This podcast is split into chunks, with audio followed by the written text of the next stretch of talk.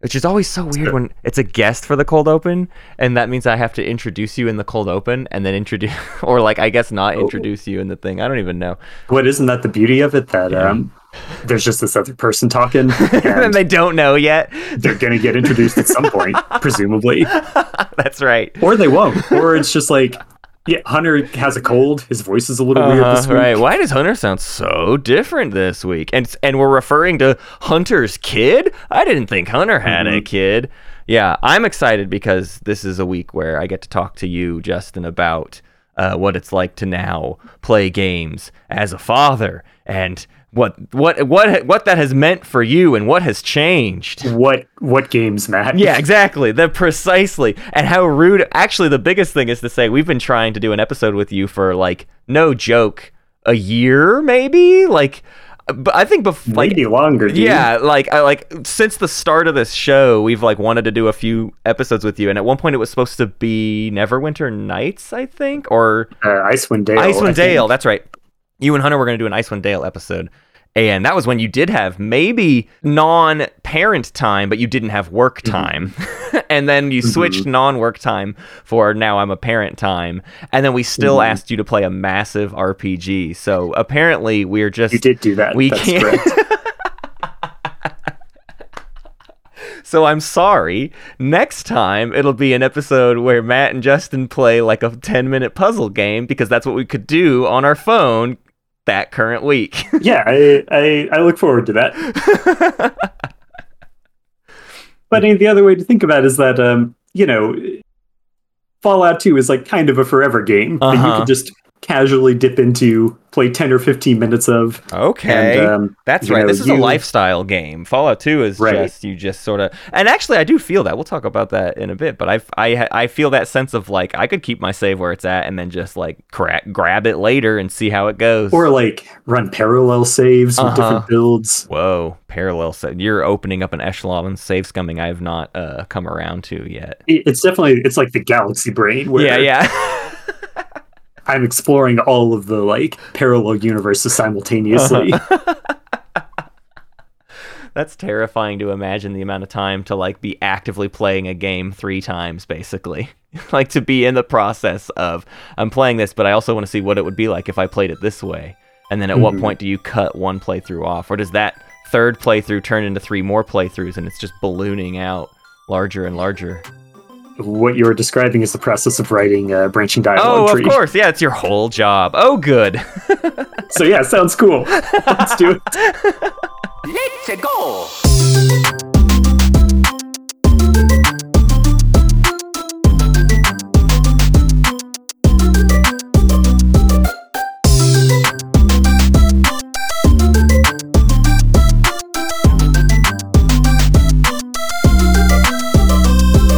Well, howdy and welcome to the Old Gamers Almanac. It's me, I'm Matt Martins, and this is every video game every week at a time. Uh, the definitive ranking of such. We are here to rank video games. I am here as the host this week.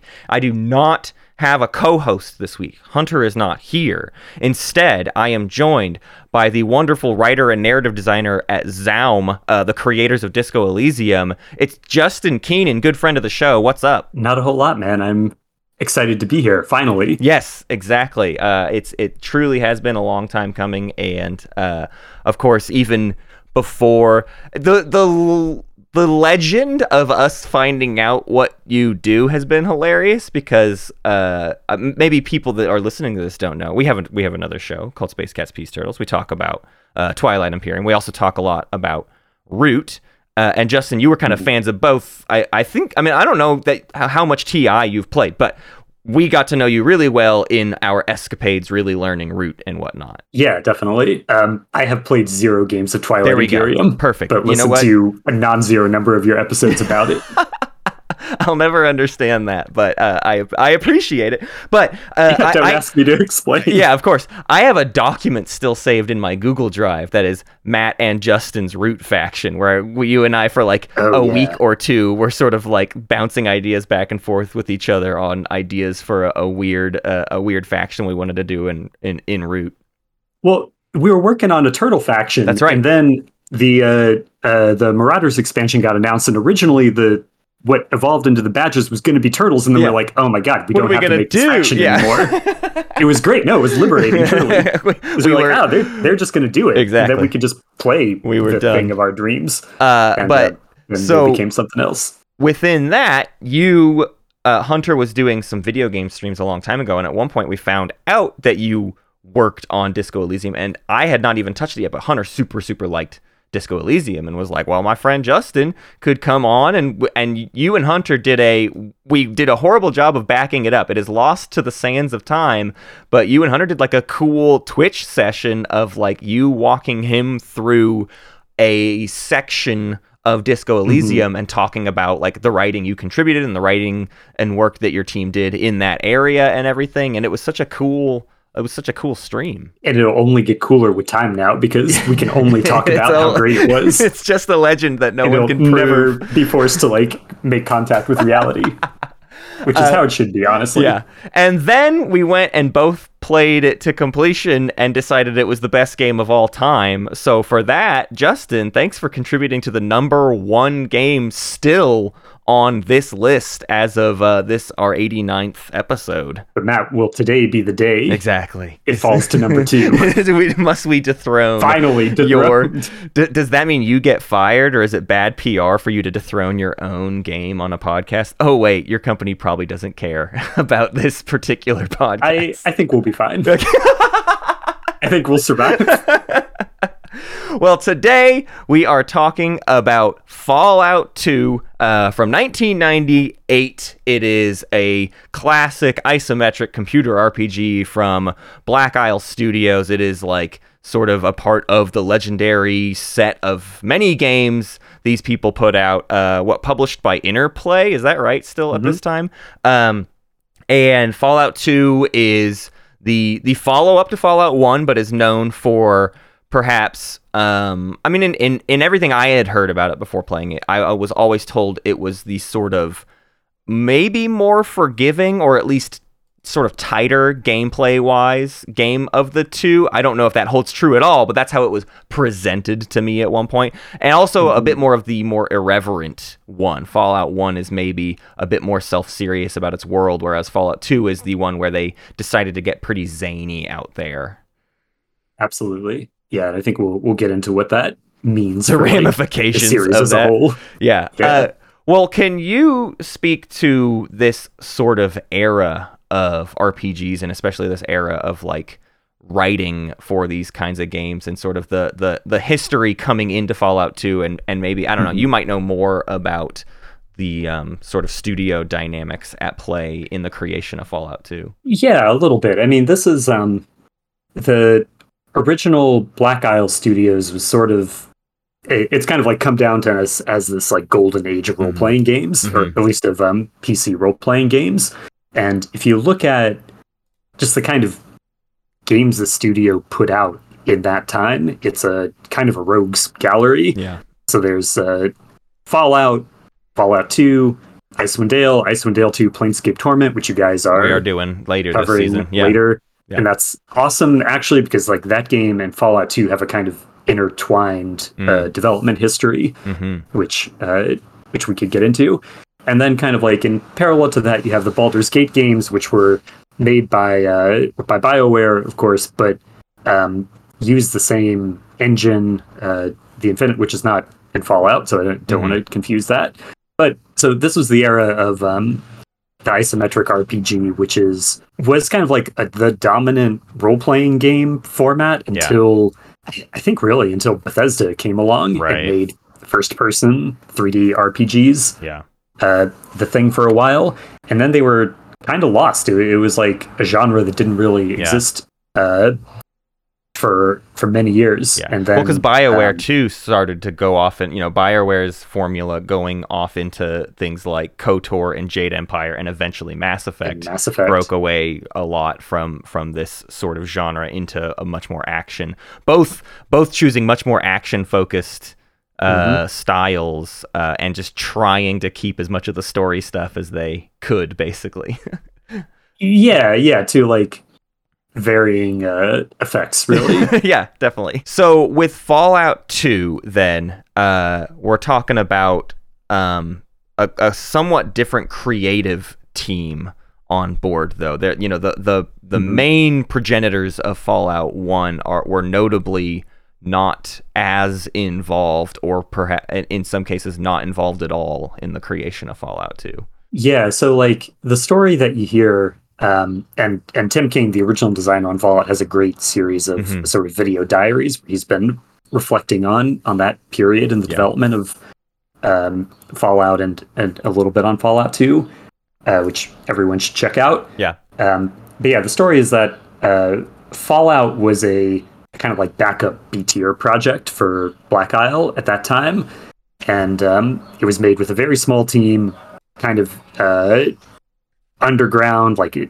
didn't have like super high expectations, Mhm. and then you know in the kind of like playtesting period, they discovered like oh shit, we kind of have a hit on our hands Yeah, right. and then it came out uh, it was this big runaway hit for for Black Isle, and um, then they were like, okay, we got to make a sequel right away. Hmm. And um, I think, don't quote me on this, but I think the story is that like Fallout One took three years to develop, including you know designing and building the engine from scratch and Mhm. all of that. Uh, and Fallout Two shipped in about nine months, Oh my gosh. even though it's like a much bigger game. yeah yeah yeah the the Uh, amount of writing that very clearly there was no way there was going to be like a second draft to that writing because there just simply wouldn't possibly be enough time Yeah, right. And the other part of that was like uh, Tim Cain, the lead designer, and then um, Leonard Boyarsky, the Mhm. art director, both left to found Troika, which then made Arcanum, which is the other kind of Mhm. like jewels of that CRPG era. Right And so um, they were gone, and you can kind of feel that like, okay, what the the aesthetic of Fallout, you know, was uh was like really, or like what what could be considered Fallout was Mhm. kind of like kicked wide open right um, in ways like some of which are really interesting to talk about, some Uh-huh. of which are like we were just talking earlier about like with our 2023 person like Uh-huh. hindsight,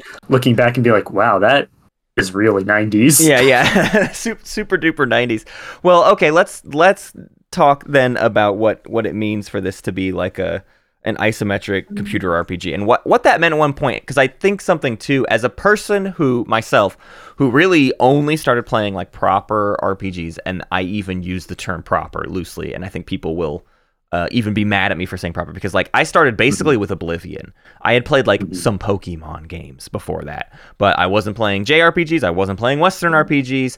I uh, I knew my friends really liked Knights of the Old Republic at a certain point, but like I really only came up in this stuff as it became more actiony and um, it felt like these games were like the stuff of legend. Um, and if anything, what I understand more about the space, especially as like more Fallout games have come out under Bethesda, and you kind of hear the same complaints with every single subsequent Fallout game or every subsequent Bethesda game, really, which is that like the writing is getting worse, the plots are getting worse, the quest lines are not as interesting because this era of RPGs was like writing forward. That's all that's what the game was. I mean the the gameplay in in Fallout 2 in particular is a turn-based combat where uh, you have like these action points and anything you want to do uses up like a number of blips on your thing. You have like 10 little blips or 9 little blips and you know mm-hmm. to shoot a gun is 5 of those, which means you can just like shoot a gun once per turn and then maybe like move a couple spaces or whatever. And it's like kind of a it's all set up on a big hex grid, but like that's very simplistic combat and and there's not even that much in fallout 2 specifically. There's not that much in the ways of like numbers. You just get a gun and you have ammo on that gun mm-hmm. and you're not really doing very much to like you can up your gun's ability. And as far as i know that mostly just improves your hit to your, your chance to hit. Maybe not even necessarily your damage. I don't remember. I think it probably affects some of your damage. But it's like the numbers aren't a huge deal to these games and it is more about Yeah. the immersion of the writing that you are engaging with Yeah, I think especially compared so so here we're getting a little bit into how Fallout is different from even the other Black Yes, Isle games, right. which tended to be uh or, or like all the, the main ones are like based on the D and D rule set. exactly right Which um you know, my so like my first of these CRPGs was Icewind Dale, hmm um, which is like based on D and D Second Edition, and it um, came with a giant. I remember buying the physical copy of it. Came with a giant uh, spiral bound guide that was kind of a condensed version of like D and D two E rules. Wow. Uh,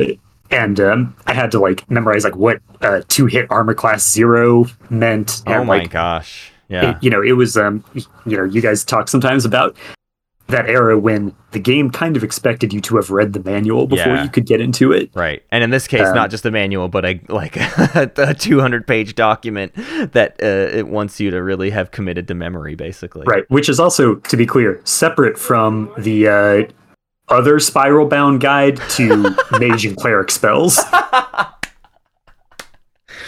Yeah. which was okay. incredible and should be brought back. Okay, cool. Sure. clear. Yeah, yeah. No, we should we should have at our desktops. We should have like a list, a, a spread of manuals in front of us. Honestly, another game I've been slowly dipping into uh, over time has been Wing Commander Three, which is also a like, uh, I need the manual up because I got to remember how to fly this ship because there's about four thousand hotkeys, and there's no way Yeah, you're just gonna yeah, remember all of them. And we don't have uh modernized like flight sticks really anymore Mm-hmm. that are easily accessible. But yeah, so so to to that end, you know, these are in some respects incredibly crunchy games where it is all about the numbers, or in Fallout's case, like so much about the narrative. stripped down. Yeah, yeah. Uh, and and I think too the thing I've always known about both Fallout 2 and our upcoming one Planescape Torment. If anything, it's like it feels like you know we're trying to do this '90s season where we're covering we're trying to cover like a broad swath of what was coming out in the '90s, and and like these are going to be our two RPGs, but they're really of a mm-hmm. similar ilk, and we're, we don't have that like number crunchy RPG. We have the two that are like the whole point is supposed to be that there's lots of choice, lots of player choice going on. I think Planescape Torment is the one that's much more famous for that, where it's like the narrative of that Yeah, one goes in like wild directions that are different from from each other. But Fallout 2, I think, is still known somewhat for that of like you can approach these problems in many different ways. You can be a sneaky character and just like steal mm-hmm. anything from anyone and progress the plot that way or whatever. And they're intended to be these like very open feeling experiences that people nowadays complain we, we thought that was going to be the future of games, right? That these this possibility mm-hmm. space was only going to open up, where mm-hmm. instead the 2000s and the 2010s gave us more action oriented, fun to play stuff that like limited scope by huge margins, basically.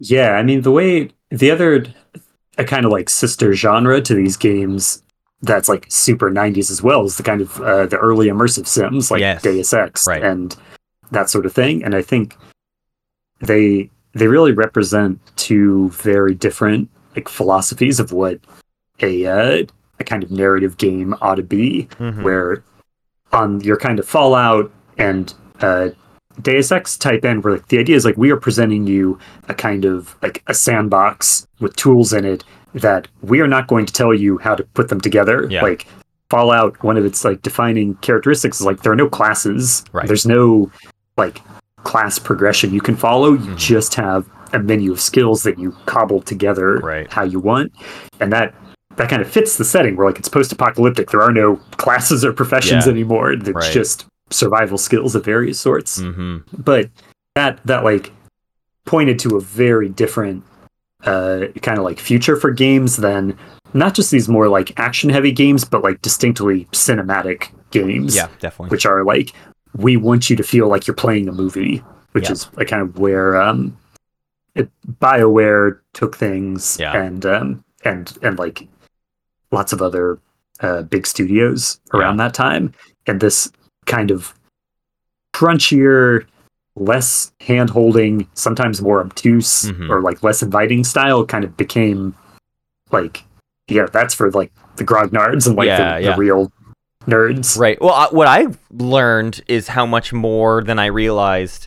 Uh, Fallout 2 also borrows just from like point and click adventure games of of Yep. the preceding era. You know, we recently played Grim Fandango, and then we've played Secret of Monkey Island on the show before. But I mean, there's literally like you have basically two hands, and that like you can equip things to your hands.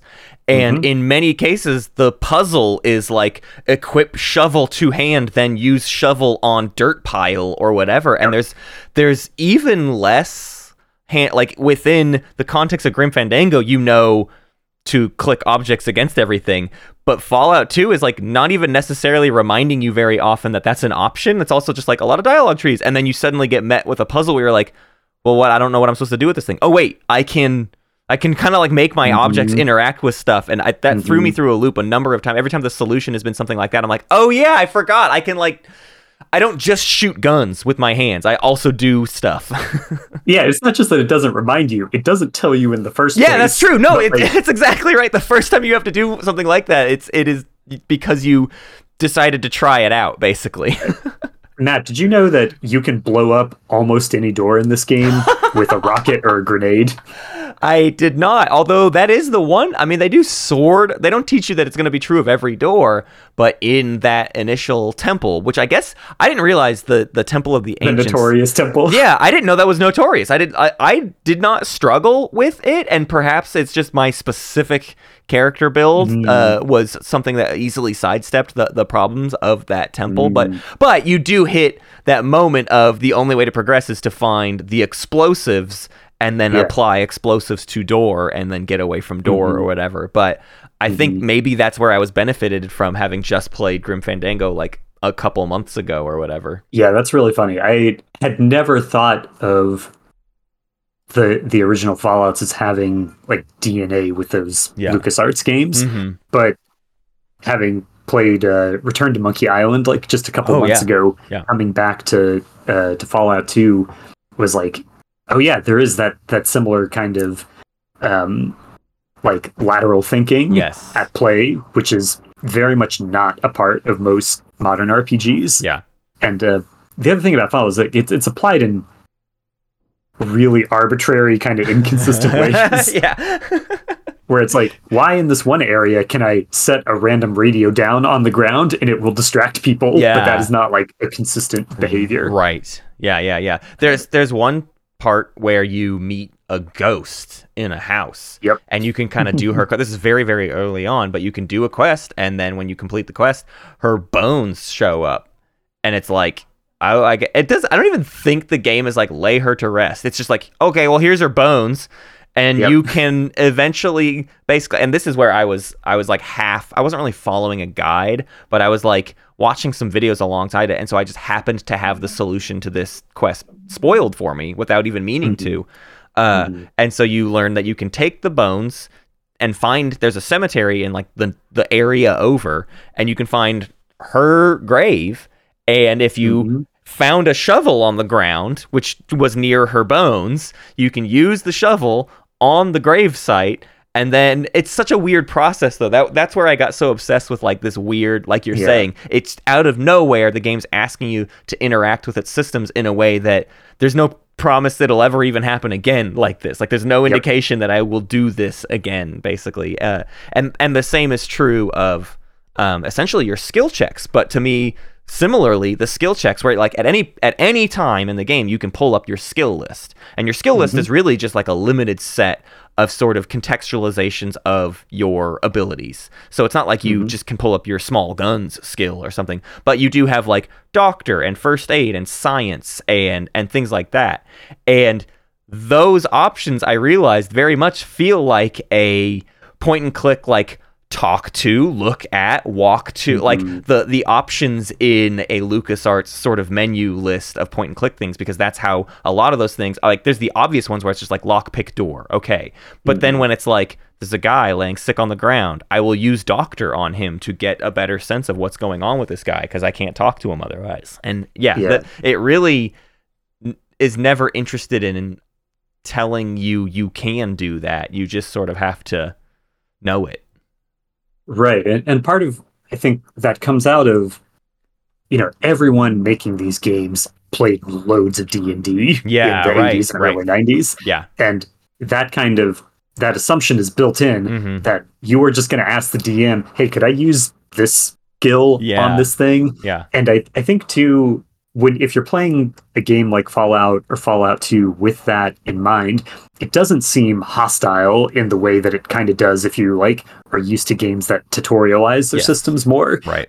because it is more like I'm going to I don't expect any random thing I attempt to work. Right. But when you discover something that does, you're like, oh man, that's fucking magical. Yeah, that's yeah. like so cool. Absolutely. It feels like Um, brilliant design because it feels like the developers thought of everything. Even if there's not Yeah. always something to do, you find those instances where there must have been Mm-hmm. one designer at their office who was like, "Oh, it'd be cool if I could use this thing right here real quick," and they just sort of throw it in there. And especially in the context of Fallout 2, where it's like they're just sort of sprinting to make those decisions in nine months. Right, right, right, right. Yeah, so it's kind of a miracle that those, you know, you can still stumble upon those moments of like, huh, what would happen if I tried to rebury those bones? uh huh. Uh huh.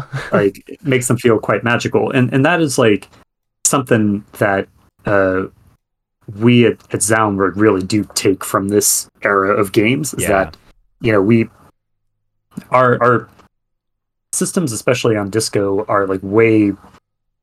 Uh, I would say kind of like new RPG player friendly, Totally.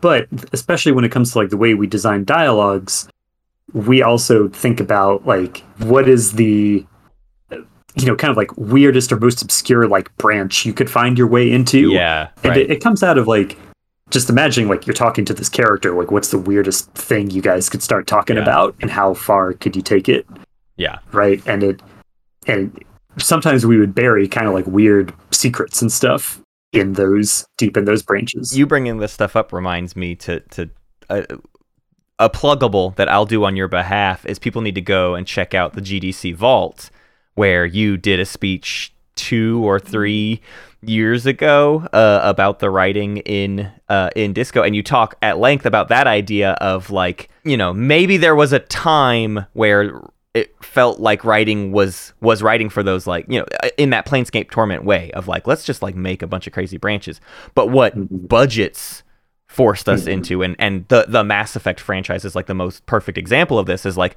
well it's not worth our money if 1% of players experience this little thing whereas the, the the mentality you're describing is like yeah but wouldn't it be cool like isn't that beautiful? Like isn't that so much more fun to engage with as a player is like finding that little nugget that maybe no one has found or whatever.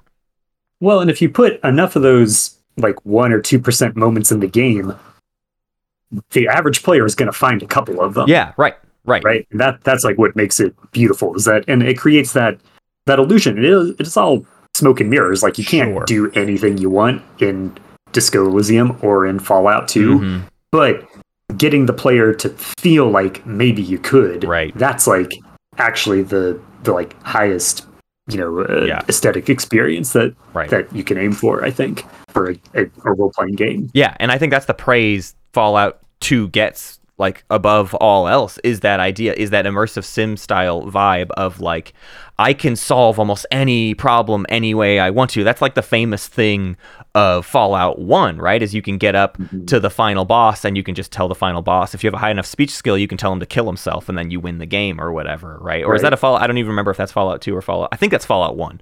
it's Uh, fallout 1 Yeah. Right, and they they kind of reprise that bit in uh in New Vegas at least, or Yeah, like yeah. every subsequent one has a kind of like the one moment where your speech 100. yeah really comes really comes through yeah. Well uh, let's let's talk then a bit about our own personal experiences with this this game and uh, genre. And i, I want to start with you because mine is uh, so much more limited. Uh, but you've talked a little bit about like you were already playing things like icewind dale and stuff but do you do you have like specific memories of playing fallout 2 uh, either in 98 or or at some time in the past Yeah, so it wasn't uh 98 when I I got into it, but it was around 2000 2001. So Okay, yeah. uh at that time so if we can get like real nostalgic for like CompUSA and Circuit City and that kind of thing. Um, there was a period where like interplay used to package two games into these like weird little like twofers yeah you know where it'd be like two games one little box and it would kind of unfold in this sort of beautiful origami like way yeah wow. and uh, you could get fallout and fallout 2 together you could get um descent free space and its expansion together and there were like a couple others like i think um oh matt help me out here It's a game MDK2? yeah Yes, MDK2 in, in another game where like in one of these two first because Yeah. that was also an interplay, interplay game. that's right And so I, I picked it up that way. And one of the cool things about Fallout at that time was that it was one of the only interoperable like Mac and PC oh games you could play. yeah of And course so I had this like big janky PC at my at my mom's house and at my aunt's house. There was a Mac, and I could just take Move it between them. Wow. That is Uh, cool. I did not even know that was like possible at that at that time. So that's Oh, cool. dude, this was some. This was advanced, advanced. you were a capital G tech. gamer.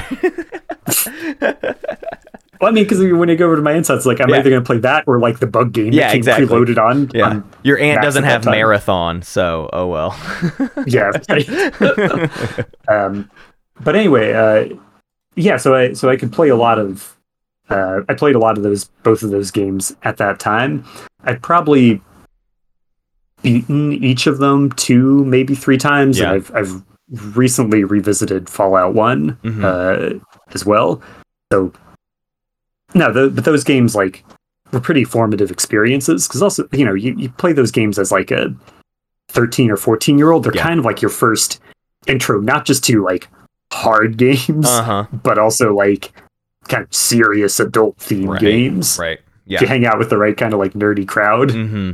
uh you know being like the kid who's like yeah i played fallout Did you Uh, get cool nerd points for for being the one kid who had access to Fallout 2 or right you whatever? did oh yeah you guys are still playing pokemon that's oh, cool Interesting, interesting. Yeah, no, I play Mhm. Fallout for adults, so it's like I'm just like an adult and stuff. So it's cool. It's fine. So in uh at, at that time, what I'm curious about is when you would replay it, like did you have a style of playing these games or that like on a replay was like the absolute goal to like go about solutions in a different way like oh I, I now i need to test the limits of what this game can allow for I have this problem when I play RPGs, which is I kind of have like I nearly always do the same kind of like mix or style of builds Me when I too. play a Fallout game. yeah absolutely to start. Yeah. But then when I replay, I always could say like I'm finally going to do a traps run. I'm going to Uh-huh. do traps and explosives, uh-huh and uh, I'm not going to use guns at all. And I'm just going to like see what happens. yeah And then, you know, I make it a couple hours in. It's sort of like it's actually really hard to make Right. different choices yeah because if you because if you play these games like in the most immersive way, you think like, what should I do? uh-huh right Um, and it, it kind of like to kind of like get as much out of these games as they have to offer. You you actually have to do a different mental thing where you just say like. I have imagined this other character in my Right. head, and like it's what they want that matters, not what Yes. me, Justin, or like you, Matt, wants. That that's absolutely so. Uh, a spoiler of what's coming at the end of this season is we're gonna do like a little short replay season of like uh, ten or eleven games that we're gonna that we've already done for the show that we're gonna like check out again. And the number one thing we want to replay is Disco Elysium. But I've been sort of nervous about picking it back up because I'm like, I don't know, man. I played Disco Elysium very authentically myself the first time through, as much as as much as you can with uh, with Harry and the way he forces his personality onto you. Mm-hmm. But like I want a very different experience next time in. But yeah, I'm like nervous because I I also I f- usually fail to the to do that, especially in like Bethesda games because there's not a lot of like real narrative choice in Bethesda games. There's just like Mhm. gameplay, cho- like what kind of thing do you mm-hmm. want to do? And it's like I'll mm-hmm. start like a two-handed sword thing or like a like I always want to start a shield based character and I play that for like 2 hours and then I'm just like yeah but I can also just grab this bow and just like kill the stuff from like 45 feet away and just sort of get Right. through the dungeon real quick and easy so I, I uh, and yeah I just like fall out of the things I thought I was going to do But what you're really saying, Matt, is you can't be rude to Kim. Yeah, You're yeah, scared to say exactly. That's, that's the big thing. No, no, genuinely, when we when we come back to disco, I'm like, I have to play Mean Harry, and I don't think I have it in me. I don't, I don't think I can do it. I don't think I can be fascist, cruel, terrible Harry. But it's like I want to know what that side of the game looks like. We put a lot of effort into like writing good stuff. No, I know. For, Yeah. for the players who like make certain choices or perhaps say certain things to Kim Uh huh. during certain. Uh, yeah. That's probably. I'm sure. I, I I don't know if you guys are able to collect stats, but if you did, if you were up in people's DRM and stuff, uh, what I imagine is the the 0.01 percent of experiences players have is whatever is the meanest to Kim path, because I just can't imagine almost any players naturally gravitate towards the just like nah fuck Kim ha ha ha ha. Yeah, I think that's like a rumored playthrough that I sometimes see people allude to Uh-huh. on like Discord or Reddit, which like I'm doing a like Dick to Kim Uh-huh, playthrough. uh-huh. And, like, no, uh, you're not. We know you're not. I bet. Right, exactly. I bet most of them abandon that, like the way that you abandon your shield build. yes, exactly, exactly. And and that's yeah. In Fallout, in Fallout games, for me, Ooh, it's for me. It's always been Bethesda Fallout games because I, I started with Oblivion.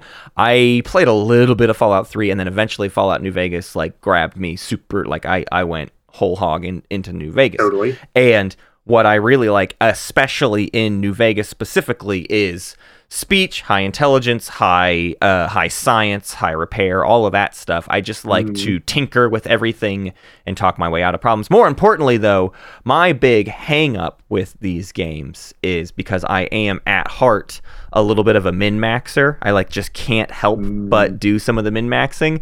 And at least in in like Fallout New Vegas and Fallout 3 and stuff, and I think it's true in Fallout 2 as well, your intelligence score affects how many points you get to attribute to skills per Yeah. level up. Uh, and so I'm just like, well, if I don't have a nine or ten intelligence, I'm just missing out on free abilities that would then let me do more stuff.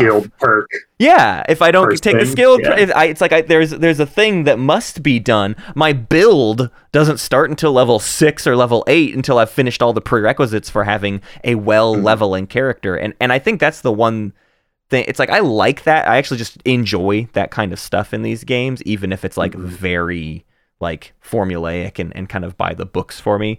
Um, Mhm. there there is a sense though that that uh, what where I think these games always fail me is within that what I'm actually saying is I need access to as many skills as possible so that I can actually do the skill checks, right? So that I can succeed at the skill checks and go through the game I uh, in the way that I want to go through it. And uh, if anything, that was sort of the beauty of playing disco was like in that game it truly is fun to fail. Failure is not stopping progress on something it's shifting your progress in a new direction. Whereas in fallout 2 there's definitely times when it's like you didn't have the skill you went into this thing and oops everybody's just fighting you now. Now you're in combat and you can either mm-hmm. save and reload or you can sit here and die because your combat skills aren't high enough to deal with the fact that everybody in this room is now going to fight you and you have to try to like mm-hmm. sprint your way out or whatever. So that those kinds of feel bad failed checks are just something I bounce off of most of the time and end up being like super save scummy to get around. Yeah, it's these these original Fallout games are like super brutal even for their era Yeah. in terms of um, how it's it's really assumed you're going to use quick save and quick load Yeah, right, pretty aggressively right. because you can get just like party wiped in a random encounter walking Yeah. between two towns. Yes, exactly. Well, Which- yeah, very early on in the game, the game really is like the next place you need to go. It's on the complete other side of the map, and the only way to get there is to Mhm. use the overworld and engage in at least like six or seven random encounters. And if you're not a combat character, that just means death or what is so much wilder is like realistically the solution and it feels unintended but also maybe it's just intended is like you can kind of gimmick the mechanics to like make it to where a combat just doesn't happen and you can just escape it basically like there, there's essentially a way to flee more or less every combat you have have in the overworld or whatever and it feels nasty to do until you just like divorce yourself from caring about it basically I I think it's intended that you should be running a f- certain amount. Yeah. And and that's like, you know, there is no uh like friendly tutorial screen that pops up that says Yeah. like sometimes it's okay to flee combat Right. you're like not right prepared for. yeah Um but it's also a game that is like not going to warn you if you somehow stray into an area that you were like disastrously underleveled for. right yeah yeah it just will let you make that mistake on your own and you can save and reload Right. and that's going to be fine and it just yeah it forces you to remind yourself to save often and and the biggest points in this game of like bad feelings is when you stumble into a skill check you weren't prepared for and then also realize you haven't saved for like an hour or something Yeah. and and those those certainly hurt although i will note it's a game that since so much of it is like kind of tinkering around in the world and then like doing dialogue checks and then doing little sort of like click on this object, explore this thing. When you know exactly what to do, like you've done it all, you just did your thing. Oh no, I have to save and reload, or I have to I have to reload an hour ago. You quickly discover that hour was about five minutes of stuff that I that I could do if I know the Mm-hmm. Well, game. so actually, I want to ask Yeah. you a question about that because this is a an experience that I have playing any CRPG Mhm. where if I have to reload because I fucked up or because I, Yeah. I like you know whatever. When I go through, I want to make sure I talk to the exact yeah, characters yeah, yeah. in the exact order and choose every dialogue option that because I, I, think in my, there's like, ramifications. Yeah, yeah, yeah. I think this one dialogue prompt activated something in the code that will allow me to do something later. That's my fear. So my question to you, Justin, is as a narrative Mm-hmm. designer, how scared of these little superfluous dialogue prompts should I actually be? I, I can't speak for anyone else's CRPGs. Uh-huh. In Disco, yeah, you should be pretty concerned. Yeah, yeah, yeah. But I think in this, it's almost more like it, and, and this is like the power of a good role playing game in a way. Is like I want to be the person who did ask, like, yes. by the way, tell me about the history of this town. Exactly. Yeah. I, and, and you you just cycle through it really quickly. Like you're just Yeah, like a, a, a, a, or whatever. But yeah, Mhm. ab- absolutely. I have to go through all of the exact same dialogues most of the time in the exact same order I did them Mhm. last time or whatever. Uh, and yeah, yeah, it, it is all about recreating the moments. And then you get up to like the threshold of where you regret having not saved and then you do your new save there. It's like, okay, I reset the timeline correctly and we are Exactly. back.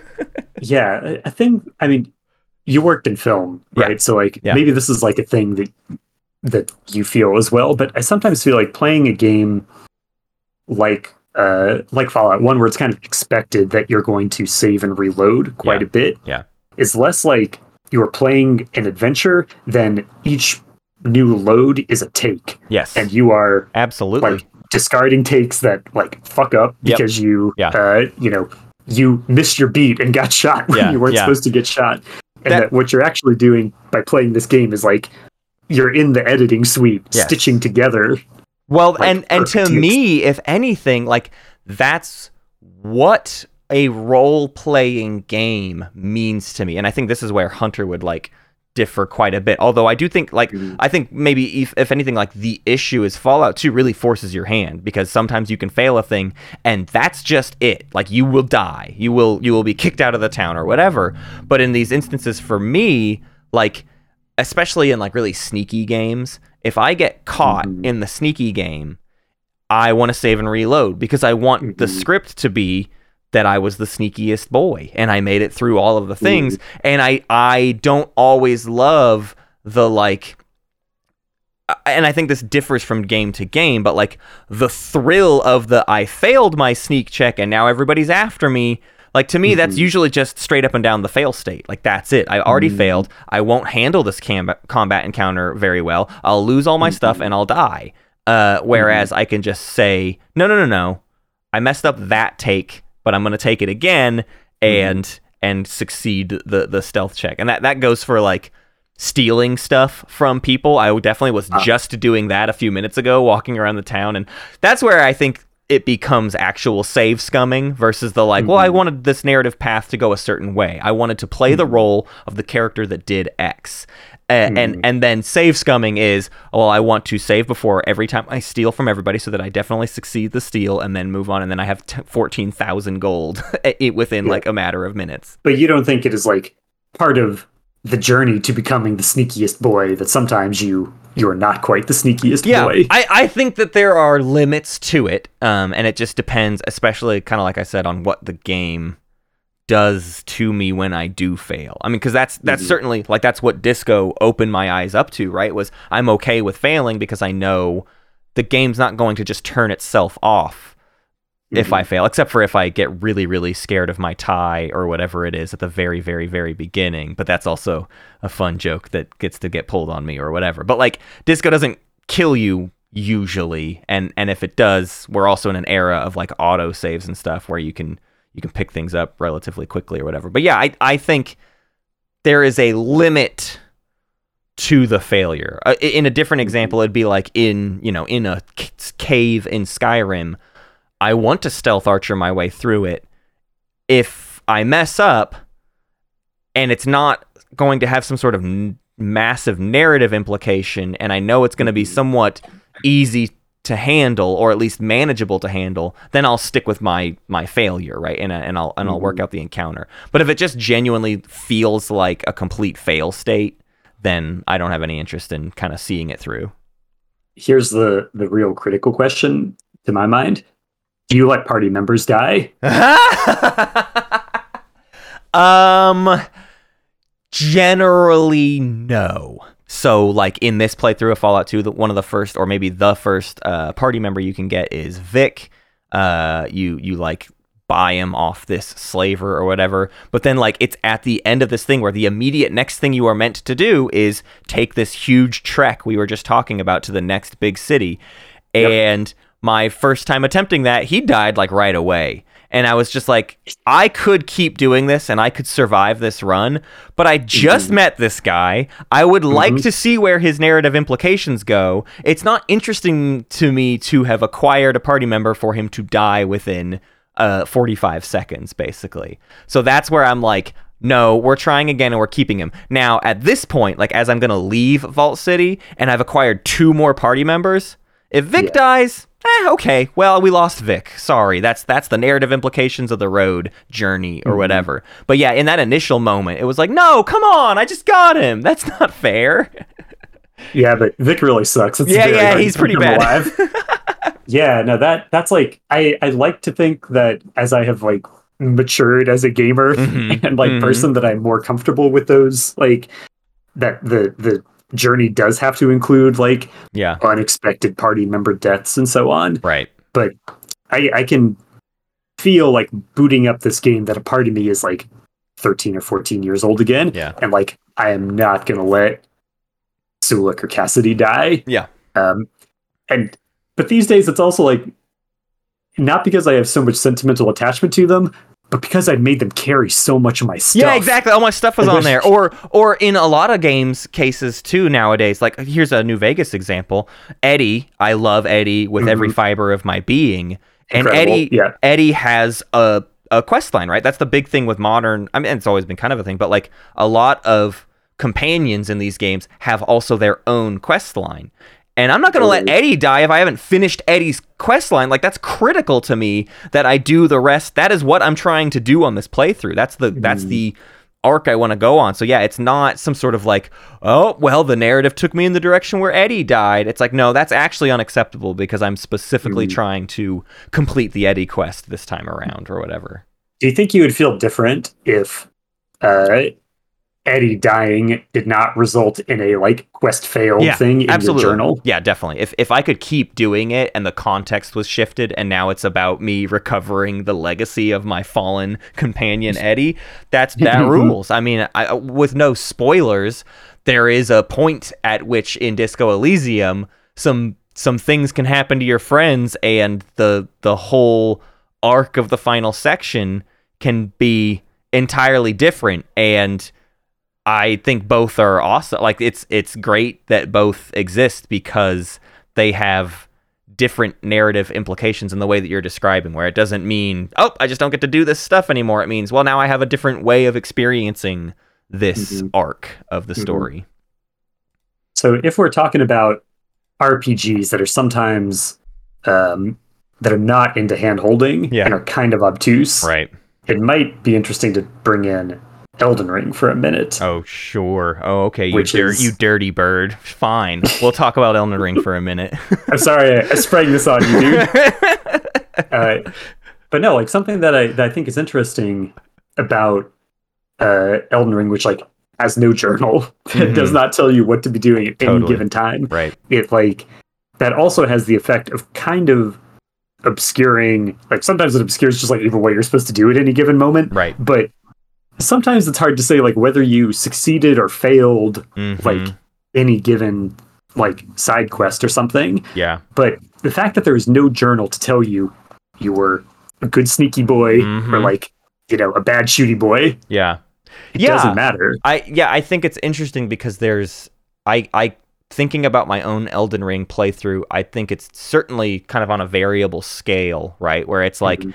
if you put a dungeon in front of me, my, in my head, okay, well, I'm supposed to do this whole dungeon, but I can think of a particular area I was in where I could tell there was more to dig around in, but Mhm. I definitely was like, I can't handle the stress of being in this place anymore, and it's giving me an out right now, and I'm just gonna take it, and that's what that's where that's what I did is I went I went out this way or whatever.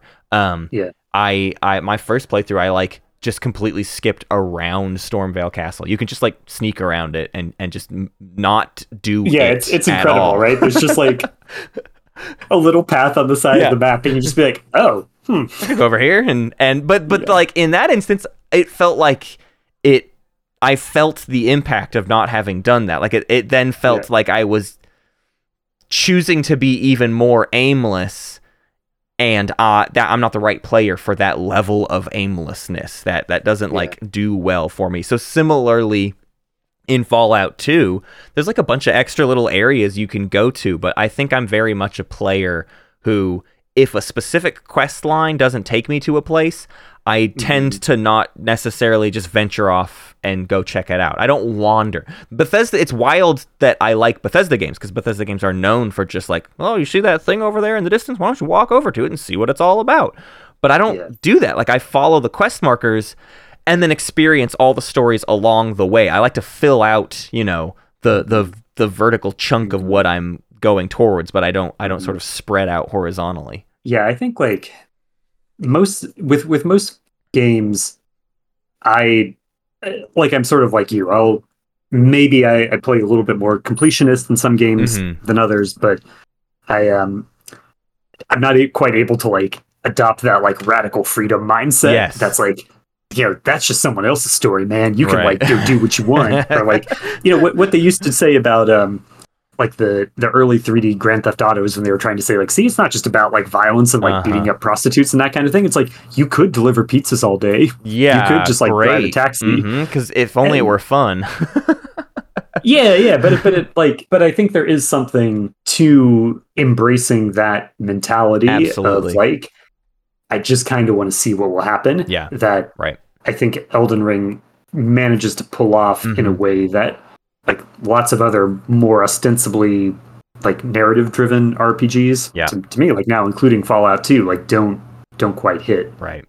Right. Yeah. I I agree with that. I mean, honestly, a, a game we did for the show recently that um we didn't rank super highly, but was just a thing I was already into from the outset. As we we played an indie game called Tchia uh, by Awaceb Games, and it is so invested in you caring about the very real world culture they have based it off of. This is like a Mhm. this is like a historical document. This is like a tourist document that is a game where it's like we just want to teach you about New Caledonia. And in that way, even if what I'm doing is like I'm walking up to a a, a person cooking stuff and they say, "Do you want to buy my food?" in this instance, I'm like, yeah, I want to check out everybody's food because because the creators of this game have explicitly told me, hey, like you can uh you you you need to see the food that we love or whatever. Uh, so to me, uh, when it's inviting me in in that way, I click into those really sort of banal things a lot more. Yeah, so maybe it would be like good for for a few minutes to like come back to like what Fallout 2 does present to us Yeah, and like yeah. where we we got into it or like where we may have bounced off his dads in the year of our Lord 2023. exactly. Yeah, yeah, yeah. Well, let's talk about our recent playthroughs where uh, neither of us got wildly. Th- I mean, I, we've had a lot of like rescheduling this season where the games we were supposed to play have like moved a number of times. This is one that actually got, I think, delayed a number of times, but it still was like, there's no way we can play all of this thing. Um, and I just became more and more okay with it because it's like, I don't know, man. This game would be totally content with me playing it for like maybe a hundred hours. like that might be possible on a single save, uh, with with how much like side content there is. I was looking at playthroughs and hadn't even realized that like you get to a city called New Reno and you could spend an entire game's length in just New Reno alone, let alone the rest of all of the areas this game has to offer you. New Reno is like an absolutely massive area. But Totally. um, my playthrough was uh, I I had started Fallout 2 a couple of times, like many years ago. Uh, but this was my first time trying to dive into it in earnest, and I basically got as far as I'm like maybe halfway through burning through the stuff you do in Vault City, which is not very far. If people know the game, like they will recognize I did not get super far into the game. Um, I chose a like I said, level nine intelligence, I think pretty high agility. I forget my other stats. Mostly I just am concerned with speech and science and intelligence. And then very quickly realized, uh oh, all of my early points have to go into guns because literally combat is a horrific nightmare if you don't have any good combat skills because you just sit there missing every single roll. And even then, like I'm now up to like maybe 65 in small guns and I still miss more than 50 per- It's like you you need an 85 level or higher combat skill to even function in this game. Yeah, and, and that that's like part of the uh in air quotes like radical freedom yeah, yeah. this sort of design where it's like you could put all of your points into energy weapons Yeah, yeah. to start and uh, you will not see one of those for dozens of hours. Yeah, exactly. You, it- you will not be uh, met with the fruits of your labor. That's been true in a lot. I, I think it's only until Fallout 4 that they're finally like, oh, wait, we should like give them access to some laser pistols early on or Right. whatever. Um, right, right. but so the rest of my playthrough uh has yeah i mean I, I dove right into the the speech thing which is why maybe the temple of agents wasn't too hard for me because you could just talk your way out of the temple of agents. Uh and i'm sneaky too. I've, i started with a really high sneak as well. So i was just like sneaking past ants and got uh, like the temple of ancients was not a big deal. And then i later am reading stuff and everyone's like it's the worst starting area of all time. I'm like oh dang i guess with And any other skip it or character yeah if you can't Yeah. sneak and skip the final conflict, uh, it's it's much more difficult and proves sort of the difficulty of the game itself. But um, I really like uh, the like once you're in a, a town or a city and the focus is just like popping between however many areas are in that city and just like really focusing on uh, more or less like mission completing that area Yeah. that really uh, engages me as a player, I would say. Um, any sense of like needing to come back to any of these towns later, I'm not going to do that. I will, mm-hmm. except for when except for when the game forces me to. Like I know later on you go you are forced to go back to Arroyo, but like all the other stuff, especially because of how much I do not like the overworld of this game and and how you navigate slowly across the overworld, I have no intention of ever returning to places to like bounce back and forth and complete a few quests or whatever if they're not within like a 10 second gap of each other.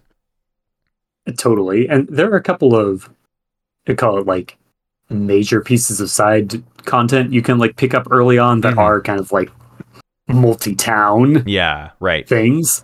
Um but like especially because like the overworld in this game is so brutal. Yeah, Like those are things that just kind of go down as like right.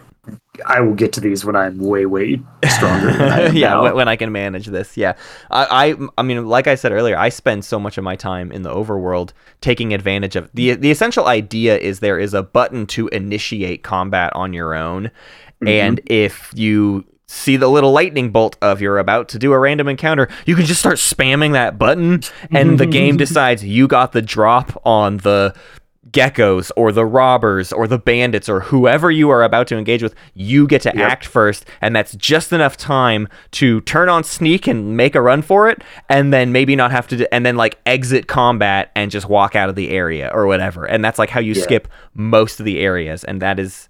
That is now how I treat the overworld. Is like I'm not a combat character, so it's actually okay that I've completely gimmicked this system into letting me Mhm. move away from all this stuff. So I, I'm curious, Matt, because you you have like a lot of history with New Vegas Mhm. and yeah, uh, some of these like Bethesda era Fallout games. yeah. I I want to hear from your perspective what was it like in playing this, coming coming back and seeing this like way earlier iteration Absolutely. Of the the game and kind of like the whole idea of Fallout. It's so interesting because the legacy of these games was introduced to me like completely backwards. Like I'm such a normie with how these games happened to me, which is to say I liked Oblivion, then Fallout 3 was Bethesda's next game. And in my college dorm, there was one kid who had Fallout 3 on their PC. And I only knew it as, oh, it seems like it's that game where you can get like a flaming sword made out of car parts or whatever. And that's like as much as I knew about the game. Mm. And I didn't really play very much Fallout 3 until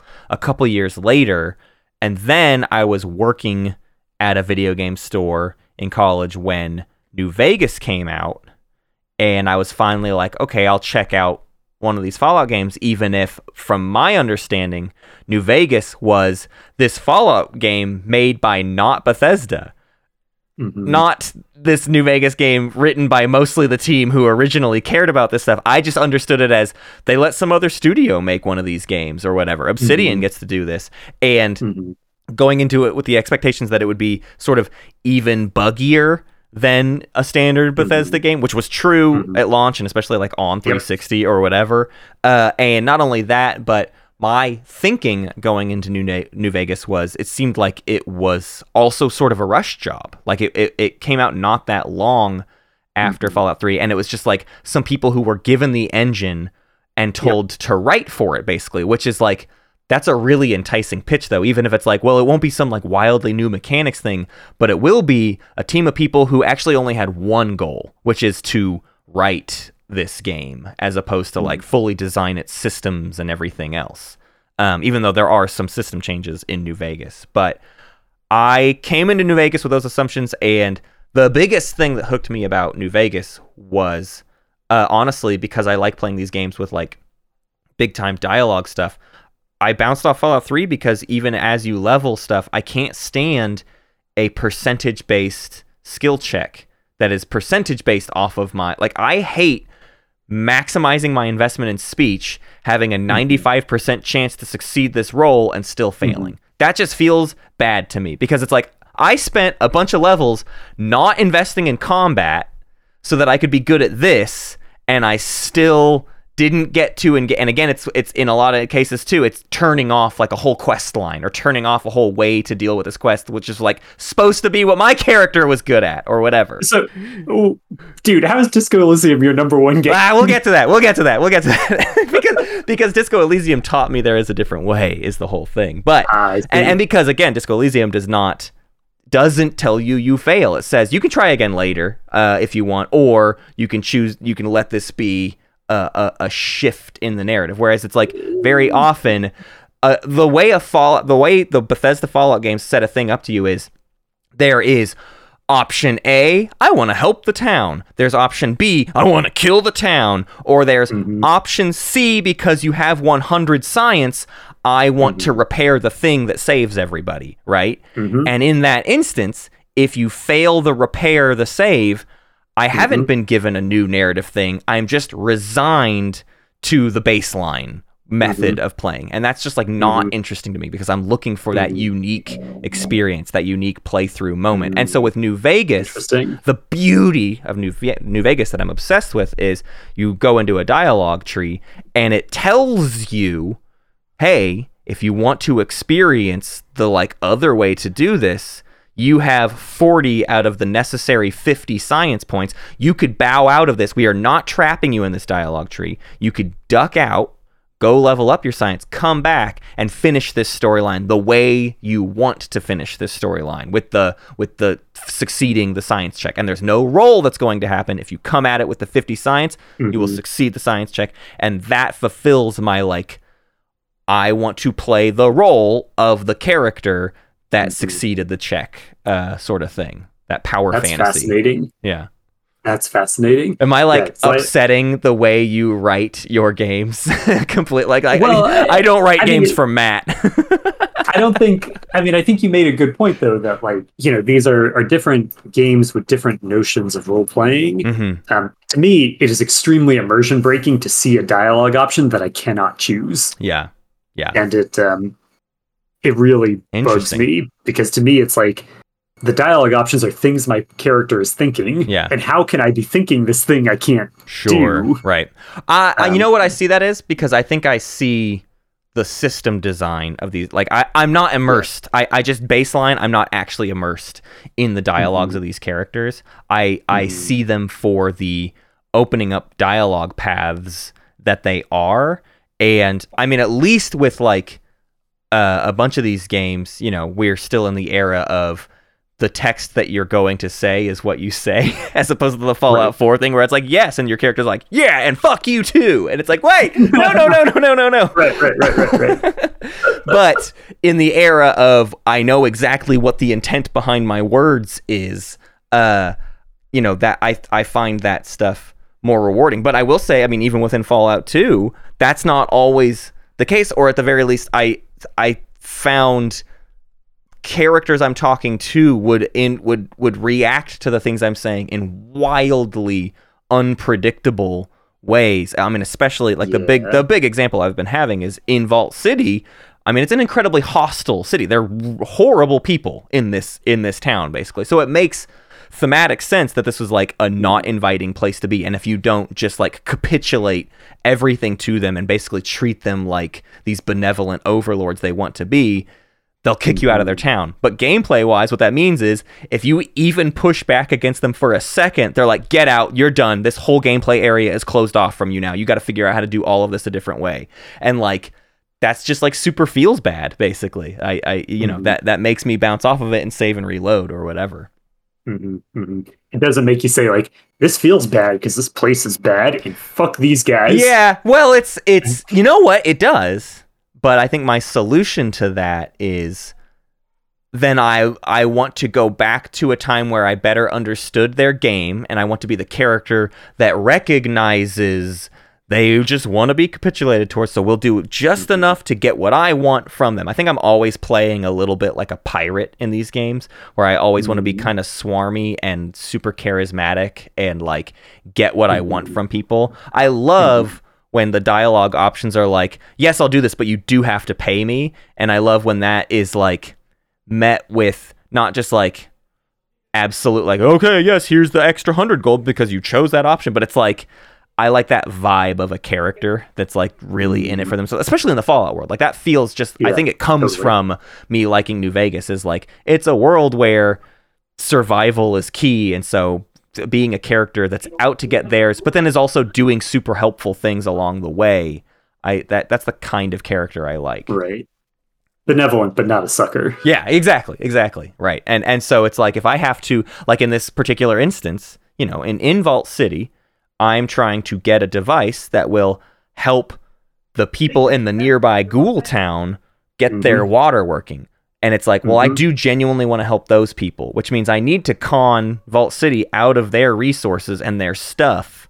I Yep. need to I need to steal from the rich and give to the poor, and I want that to be the story of what happened in my game, and I don't want to fail at that. I don't like you know, like you know just the, the the power trip of like no, what I want to have had happened in this playthrough is I suckered Vault City out of their device, gave it to the good guys, and and all was right with the world or whatever. But you're right that I, I like shy away from that conflict of the game being like, no, no, no, they're mean people, so they kicked you out, and that's the consequences of your actions. I think I don't like the consequences of my actions. I like the game to feel the consequences of my actions. Yeah, so like what I what I found myself like kind of thinking about uh coming back to Fallout 2 after having not played it for Matt almost 20 years, Mm-hmm. I think. Mm-hmm. um, was like, you know, I I experienced these games before any of the Bethesda ones, Yeah. um, came out, and so like that was I had in my mind this like this is what Fallout means or Yes. feels like to me. Right. But now I'm at a point in my life where like I have probably spent more time and more hours with New Vegas and Mhm. Fallout 4 Mhm. and a little bit less with like Fallout 3 than I have with either Fallout 1 or Fallout 2. And stuff, you know, having uh, now replayed Fallout 1 and Fallout 2, like the thing that that jumps out about Fallout 2 is just like how tonally different it Mhm. is from not just Fallout 1, but even from a lot of these Bethesda games. Yeah. Like, you know, we were talking about this earlier as like a product of the late 90s. Yeah, And yeah. it has that like like meta self-aware, like Mhm. sometimes like Kevin Smith like Yes. attitude to its like yeah. the pop culture references or the kind of like meta sarcastic moments Yeah. it that knows it's a available. game a little bit too much, basically, or Yeah, Yeah. right. Like it's got a famous line where like, you know, you make it to um I think it's Vault City where there are no kids. Mhm. And there's a famous dialogue option where, where you ask why there are no children, and if you have a high enough intelligence, you can say, "Oh, weird! I thought this was because I was playing the European version of Fallout 2, where they took out the kids Yeah. because in European games you can't uh, murder children." right. Wow. Um, and and the game is just like full of those kind of moments yeah. right from the jump when you're still in it's not like you develop a sarcastic meta persona Yeah. it's like right there when you're leaving arroyo Yeah. and it, it- to me like seeing those options now is just like i i don't know man that just puts you in a very different mindset Mhm. um but but at the same time like fallout 2 is the game that introduced a lot of the things that we now think of as like canonical fallout Yeah, yeah. ideas Yeah. like they did the vaults are all kind of like weird social science experiments Right. done by the Vault-Tec company Right. that's not in fallout 1 Yeah. um and um Like the factions The- that play, the world itself is very like so many things are at the very least fleshed out, right? Like you go to the actual Yeah. NCR base in this one and, and learn so much more about like a major power player in the world of of of these games. Totally, totally. And it, and it even like starts developing some of the more interesting themes that the other games explore. It's like in Fallout 1, the kind of like secret of what made OG Fallout what it was is that it was taking this like Mad Max or like wasteland type setting hmm and saying like let's transpose like a bunch of D&D tropes onto it Right. so you've got like your super mutants are your orcs, your ghouls are your zombies, your um the Brotherhood of Steel are like paladins. Yeah, They're even yeah. called paladins. Right. Right. Right. And and kind of like jamming these two aesthetics together in a way that like works very pleasingly. hmm But what that also means is like Fallout 1 feels like a kind of gritty post-apocalyptic fantasy because there is like the ghoul city which is the necropolis, Necropolis, right? right. and there is like the the orc army which is just it's mordor like Yeah. it's like, the mordor orcs are coming for you and like there's no like there are very few super mutants you can talk to at all Mhm. but with Fallout 2, you, you get a place like Broken Hills, which is one of the best locations in the game, where Yeah. it's sort of like, okay, what does a society look like where you have humans and ghouls and super mutants like living together, and they all have their kind of like particular backstory and preoccupations and interests and Mhm. and whatever, and it um uh you know that that is kind of like the social fabric that future Fallout games right. are made out of. Um, and it's also like Fallout 2 that establishes the sort of um, like B science fiction as one Mhm. of the the kind of like big reference points that's drawn from. Yeah. Um, and I think every, you know, even if Fallout 2, I think for for my taste, for like a lot of people's taste, I think veers too far into some of the the zany, weird uh, Yeah. aesthetics. It does kind of set a like the the other end of the goalpost that the best Fallout games kind of like thread their way between Right. where like you've got uh, a game taking itself a bit more seriously than Fallout 2, but that still like builds on the the world that the original Fallout introduced Yeah. in ways that are um uh that are like a bit broader. Yeah. Because like it's funny, like you play Fallout 1, if you don't know any of the other context around these games, you would not think this is a game that could support a lot of sequels. Right. Right. Um, Because it's such a singular, sad little world, and just like everyone's dying, we need this device, or else we're just all gonna die. like, yeah, Yep. it, it it doesn't necessarily support even the idea of a world very far outside of the region we're in. precisely. And you know, I think like to lay my cards on the table, I think Fallout New Vegas is the best of the Fallout Yep. games, Yeah. and um, that is the one that I think most effectively blends the the humor. Because like Fallout One is not a funny game. yeah. Right. there's like barely there. There are a couple of characters or situations that are that are comic, Mhm. but um, it is not a satirical Mhm. like setting the way that the Fallout series kind of evolved to become right.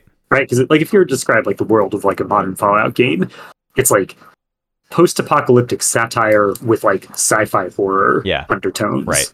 Right. Right. And, and that's just like a totally different thing from Well, and, and I kinda think that's a reason I've always even personally bounced off of Fallout 3 is I find Fallout 3 pretty drab, at least in the Mhm. like the critical path maybe. I haven't played enough of it, so I've never gotten to what are maybe the weirder places uh, in Fallout 3, but I feel like I've always Mhm. experienced Fallout 3 as just like past a certain point, I just get like a little bit tired of being Mhm. there. Like the I, the only goofy character I can think of is the woman you're making the survival guide for, and there's a lot of some, somewhat kind of like irreverent but like tonally fitting stuff with her. I feel like, but outside of that, Yeah. like I, I really think the it, it's it comes down to the like stuff that people commonly hate about like the green filter and things there's just really an uninviting quality to fallout 3 Yeah. and new vegas is just so much more I, I think my favorite thing about new vegas is it's the one game that truly chooses to be about a different place in the world whereas you know bethesda's big thing is they always want the character to have kind of the same origin. So like in in elder scrolls games you're always a prisoner. In their Mhm. fallout games you are always emerging from the vault. You start in the vault and then you exit the vault in some new context or whatever. And that's also true of fallout 1 and 2 like you are a vault Mhm. dweller or person Well- who you're from a town but like you are from the legacy of that same vault dweller i think that's something Yeah. that does make fallout 2 somewhat interesting in the same way that new vegas does but new vegas is the one who goes way off on its own and it's just like you're about this guy over here and he just Mhm. happens to he you know he just happens to he or she lives around new vegas and they got Yeah. shot and let's figure out what that's all about and it's like Mhm. so refreshing to have a game in the world that is confidently in the world and also its own thing without trying to be like oh you have to hit certain points of of what these games are about Well, it, it, right. It's like mixing up the kind of um, Joseph Campbell like hero's journey type narrative. Yeah. You are not like you know, in Fallout, you're the Vault Dweller. It's like you're the first person to go out. Like you are a hero on Yeah. a hero's journey. right Fallout 2, you are literally the chosen one. right yeah yeah yeah sent to go out and do this thing. and it's like, you know, Fallout New Vegas is like you're a dude who had a really bad day at work. right And exactly you're like kind of mad about that. Right, and it's be- it's so it's just such a good way to kick that whole storyline off too, because then later on it still gets to harken back to like the things the series is, you know, the the control for power over the limited clean water, like that's still very much Yeah. the story of New Vegas, but in a vastly different context than Right. gotta find the GECK or whatever. Like it, it, Right. it it's yeah, it it truly chooses to reinterpret so many things from the rest of the series. Totally. And and you wouldn't have that you know, like Fallout New Vegas is the best of like the Yojimbo style, like playing factions off of one Yes. another. Oh my gosh. uh, yeah. Yeah. iteration of the, in the Fallout world, and like you would not. That's not really present in Fallout One. That's a thing that you Mhm. don't start experiencing until Fallout Two. Right. Yeah, it, and I think that's if anything too that's the the experience I'm lacking uh, because you know I'm still in the early hours of Fallout 2. So I think Yeah. something I probably would have found some beauty in is getting to truly learn more about these different settlements in addition to the Brotherhood of Steel and the Enclave and the NCR and like seeing how all these sort of powered factions start to conflict with each other as you approach the late game. That's definitely the beauty of New Vegas. It's even a little bit the beauty of Fallout 4. Uh, it's not something I really ever experienced in Fallout 3 as much, I would say, even though most of those factions are still present. I, I just never feel Yeah. the drive to, to go there. But I yeah, I, I think that's what makes the vibe of Fallout games sort of, you know, classically good. But so you you've you've really pushed for the idea that that Fallout 1 and New Vegas are are your sort of like proper Fallouts and everything else has dipped in a direction that you you felt wasn't um, either what maybe true to that initial spirit or just not something you liked as much. Well, it, I mean, it's not even about being true to that initial spirit because if you just played Fallout and then played New Vegas, Mhm. you'd be like, totally, these games are totally Yeah. different. Like, Right. what the fuck have they done with my Fallout? right? And and so like, I think you and and I would be clear. When I was a kid, I liked Fallout Two more than Fallout One. okay. You know, I liked the weirder party that you could assemble. right. Like, you know, it was like Fallout One. It's like you and a couple other like drab, dirty people running Yeah. around. Right. And here, True. like, you know, you can. There's like a robot that Yeah. you can build yourself who becomes a party member. There's like, a, controversially, a talking Deathclaw who can join you. Oh, okay. Um, who is, No, like, it's kinda cool. I like it. Every naysayers get out. I like it. It's cool. Any, it, it's if anything, Exactly. Yeah, yeah, yeah. isn't there like not that much talking super mutants in Fallout Three? Am I remembering things right? Where like Yeah, they're mostly just like bad they're just dudes. enemies, but then it's like I it I don't know. To me, it feels like there should be more super mutant stuff, and that's the other thing about like there's a whole camp in New Vegas where you can like meet, or there's at least a couple super mutants you can meet Yeah. that are that are like normal things. I don't know. I I definitely think that is something I was looking for in this game Mhm. is that spirit of there are not necessarily just like good guys and bad guys, but there are sort of a bunch of different factions you can have on your side. But even more than that, what I felt like I was lacking because of how kind of limited the combat system of Fallout 2 can be is I wanted the, I, you know, I always want the ability to just like stop the combat and like be able to be the speech character that convinces Mm, whoever you know can't we please talk to Mhm. these creatures or whatever i do feel like that's kind of in fallout's dna because everything in fallout is some sort of monster like the game is constantly about like there's the ghouls but they're not so bad if you get to know them and there's the this and they're not so bad if you get and it's like everything is a different varying degree of monster in this wasteland of monsters Yeah, yeah, totally. No, and, and and like Fallout Two does get to some of those moments, and Yeah. like you can recruit. Uh, you probably haven't gotten uh, uh, to this point, but like Marcus, the super mutant who runs Broken Hills, Mhm. like can join your party, Oh, cool. and then you've got this like extremely. Probably like the nicest, most mild mannered character in the game is this like minigun wielding super mutant who's a, an indispensable party member. wow Um, but yeah, I mean, the Fallout at its best is about that, like that colorful cast and kind of like morally gray or like thorny, Mhm. um, kind of like ethical dilemmas. right Yeah. And uh, that's something that Fallout 2 had to kind of like go that far and then like overshoot in this like totally wacky direction so that something like New Vegas could come and like rein it in hmm to a to a degree that like really Yeah. works and I think still works. Yeah. And and that like even Fallout 4 is a game that gets like a lot of flack for the ways it deviates from like Mm. the role playing origins of Fallout. Um, but having like played that through twice now as well, like I think it actually does a pretty decent job, like balancing that tone hmm uh, in a way that um, you know that's really tough. It's Yeah. like there's not like I think the reason people keep coming back to Fallout games is like there's nothing that tastes quite like yeah Fallout. Yeah, if it, that would I would say certainly be it, the series' biggest legacy is like it truly is a world uniquely its own. Whereas like you know, there's so many pretty original fantasy settings, but at the end of the day, they all feel like different styles of the same fantasy setting. Whereas it's like Fallout Mhm. truly feels like a a, a post-apocalyptic thing completely on its own and everything since has almost borrowed more from it than than any other examples and like it's like you can when people talk about post-apocalypse it's mad max and it's fallout and it's sort of for popular examples that's the end of the list in my mind.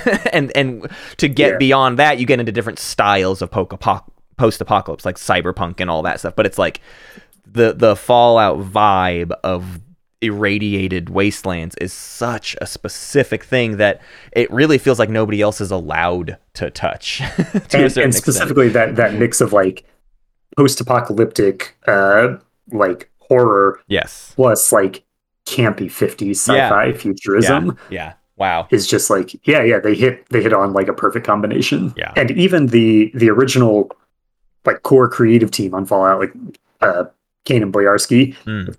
like tried to kind of come back to that well with something like Outer Worlds, and, Right. You know, and then like Arcanum as well. Yeah. And there's like lots of good things about both of those games, but it like they just hit something like so so sweet Mm-hmm. with Fallout. Yeah. And and something that like that then subsequent teams like developed into something like even sweeter. Yeah. There's like nothing like like a good Fallout game. Yeah. That's Exactly. it. That's the end of the story. That, that that really is it. I mean, there's there when when Fallout is good, it feels like a thing holistically and uniquely its own. And and I think it's something that Fallout 2 is pretty well known for, especially because I mean, it feels like Fallout 1 and Fallout 2 had to define a bunch of things in two pretty different directions so that we could I think understand uh, the scope of the formula. And this is this alludes to something you said to me when before we started recording, but you kind of you sort of classified those two games as like either end of the spectrum and every game since then has tried to find like an appropriate place somewhere in between basically. yeah, yeah, like nothing's gone darker or more like Old Testament Uh-huh. than Fallout 1. Right. And like nothing has tried to go like zanier than Fallout Right. 2. Yeah. So we know the thresholds of what this universe is capable of, and everything else gets to sort of refine that. I think that's really, really cool. Um, well, I think we need to rank this thing, uh, which is is a tricky task, especially considering I'm borrowing a lot from just like the legacy of other Fallout games I've played and what I have played of this one, despite not finishing it. Although the biggest thing I know is you can feel the scope of how much more I could just continue getting in the weeds of it. Like you said, this could be like a lifestyle game where I just come back to it kind of constantly and put countless hours into it. So I'm riding pretty high. Uh, you might now have the list pulled up in front of you. Is there a Yeah. somewhat range you want to fall in between? Something we've been doing a lot recently is being way more open to just like bouncing all around. And if there's just a game somewhere in the list where you're like, we need to talk about whether it's better or worse than this and start from there or whatever, is there is there sort of a threshold Totally. we need to decide to cross? Yeah, so so Matt, I've got a secret that I've been keeping from you, oh no. which is the reason that I did not put more hours into this game Uh-huh. over the last like week or two is that I was playing Final Fantasy VII Remake. Just too busy with what is a better game, huh? Is that what we're saying? It's it well, and like I have I have some mixed feelings about Final Fantasy VII Remake as a project, but I, Sure. I cannot in good conscience put it above that beautiful. that is the game that was like, hey, I'm definitely not Right. putting 40 more hours into this Yeah, thing. yeah, yeah. I'm not taking away time from Final Fantasy VII Remake just to play some more Fallout 2. Okay, well, I'm perfectly content with it. Definitely. I mean, that's that's a top 10. And so we're just at the very least so far we're saying Fallout 2 is not a top 10 game, which I am more than okay with. It is too Sure. it is too mean and too uh, nebulous at times to to like really hit that sweet spot. Um, I- I, I think it is too much a relic of its time, where some of these assumptions were just like okay, and in 2023 we're not we're not okay with these styles Yeah. of things anymore. So yeah, I, I like that. A, a top line at the very least of of remake. I mean, I would extend that to I would not be putting this above Metal Gear Solid 2, another game that's like think of a bunch of really open ways to deal with these problems within the mechanics you've been presented. And uh, Oh, yeah. Katamari Damacy, a game that I find like mechanically pure, like just just a, just a perfect video game. I think it still falls below all of those. I, I mean, honestly, like, I am tempted to say, because, like, I am also trying to think about this game. I played the original Fallout 2, like, not that long after I played the original Final Fantasy 7. Yeah, And Oh, there's a part of me that almost wants to, like, see, like, does it go between FF7 and FF7 Remake in this Yeah. list? Yeah. No, I think that works because uh, FF7 is also a game that is a product of its time. hmm Um, you know, I would say on the whole, well, of course, as as a, an English speaker, Fallout 2 is a lot more inviting of a narrative uh, first pass than Fallout Mm. or than, than Final Fantasy VII is for me. Like as an original experience, when I played Final Fantasy VII a couple years ago, it, you know, I bounced off that narrative uh, that I'm only now coming back around to because of Final Fantasy VII remake. Mhm. Um, but from a combat, from a like a, a, a systems design perspective, um, I, I do think there's just as much wasting your time in Fallout 2, there's at least the notion that you might need to do some grinding in Fallout 2, right? Like that is a solution Yeah. to getting through these problems. If you didn't want to look up the people telling you how to completely rig the combat sys- system against itself, the only other alternative would be to like, well, got to do tons of side quests in this area and just wander around until my my combat skills are leveled up Yeah. enough to survive.